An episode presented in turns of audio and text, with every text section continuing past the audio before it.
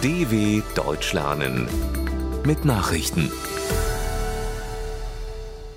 Donnerstag, 4. Januar 2024, 9 Uhr in Deutschland. Viele Todesopfer bei Anschlag auf Gedenkfeier für iranischen General. Am Todestag des iranischen Generals Qassem Soleimani sind in dessen Heimatstadt Kerman bei zwei Explosionen mindestens 95 Menschen in den Tod gerissen worden. 211 Menschen seien verletzt worden, berichten Staatsmedien. Die iranische Führung sprach von einer Terrorattacke. Es war der tödlichste Anschlag in der rund 45-jährigen Geschichte der Islamischen Republik. Die Regierung ordnete für Donnerstag Staatstrauer an. Soleimani war der Kommandeur der Auslandseinheiten der iranischen Revolutionswächter.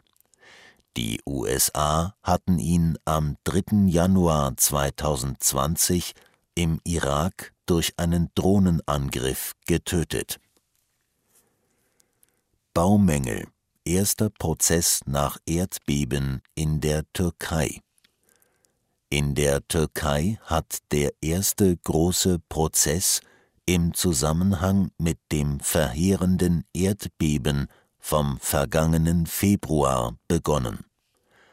Ein Hotelbesitzer und zehn weitere Angeklagte müssen sich in der Stadt Adıyaman für den Einsturz eines Hotels und den Tod von 72 Menschen verantworten. Laut Gutachten wies das Gebäude große Baumängel auf. Unter den Opfern waren 26 Mädchen und Jungen aus Nordzypern, die für ein Volleyball-Schulturnier angereist waren. Den Beschuldigten drohen Haftstrafen von 22 Jahren oder mehr. Bei dem Beben waren im türkisch-syrischen Grenzgebiet mehr als 50.000 Menschen ums Leben gekommen. Danach wurden in der Türkei hunderte Verdächtige wegen Pfuschs am Bau festgesetzt drei Ausländer in Argentinien wegen Terrorvorwürfen inhaftiert. In Argentinien sind drei Staatsbürger aus Syrien und dem Libanon unter Terrorverdacht festgenommen worden. Die Verdächtigen seien über drei verschiedene Flughäfen eingereist um eine mögliche Terroraktion in Argentinien zu planen, teilte das Sicherheitsministerium mit.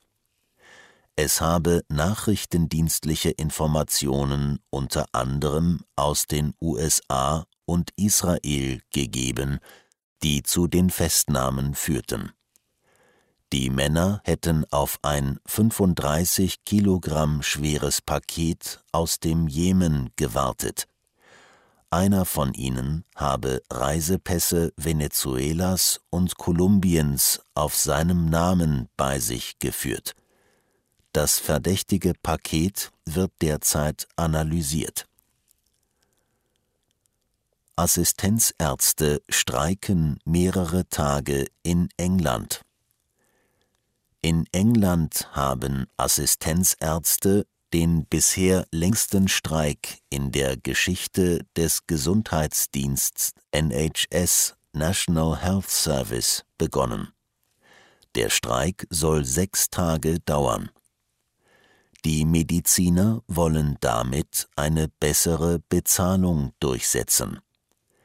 Es sei der längste Streik in der Geschichte des NHS sagte der Chef des Verbands der NHS-Trägerorganisationen Julian Hartley der BBC. Ein Großteil der Operationen müsse verschoben werden. Die Regierung hatte im Vorjahr eine Gehaltserhöhung von 8,8 Prozent zugesagt. Die Mediziner wiesen das aber als unzureichend zurück. Der chronisch unterfinanzierte und unterbesetzte NHS wird seit Monaten von Streikwellen erschüttert. Regierungspartei in Serbien siegt bei Parlamentswahl. Die rechtsnationale Regierungspartei SNS von Präsident Alexander Vucic hat nach Auszählung aller Stimmen die Parlamentswahl in Serbien gewonnen. Wie die Nationale Wahlkommission RIK auf ihrer Website angab, kam Vucic's Partei auf 46,75 Prozent der Stimmen, während das Oppositionsbündnis Serbien gegen Gewalt 23,66 Prozent erzielte.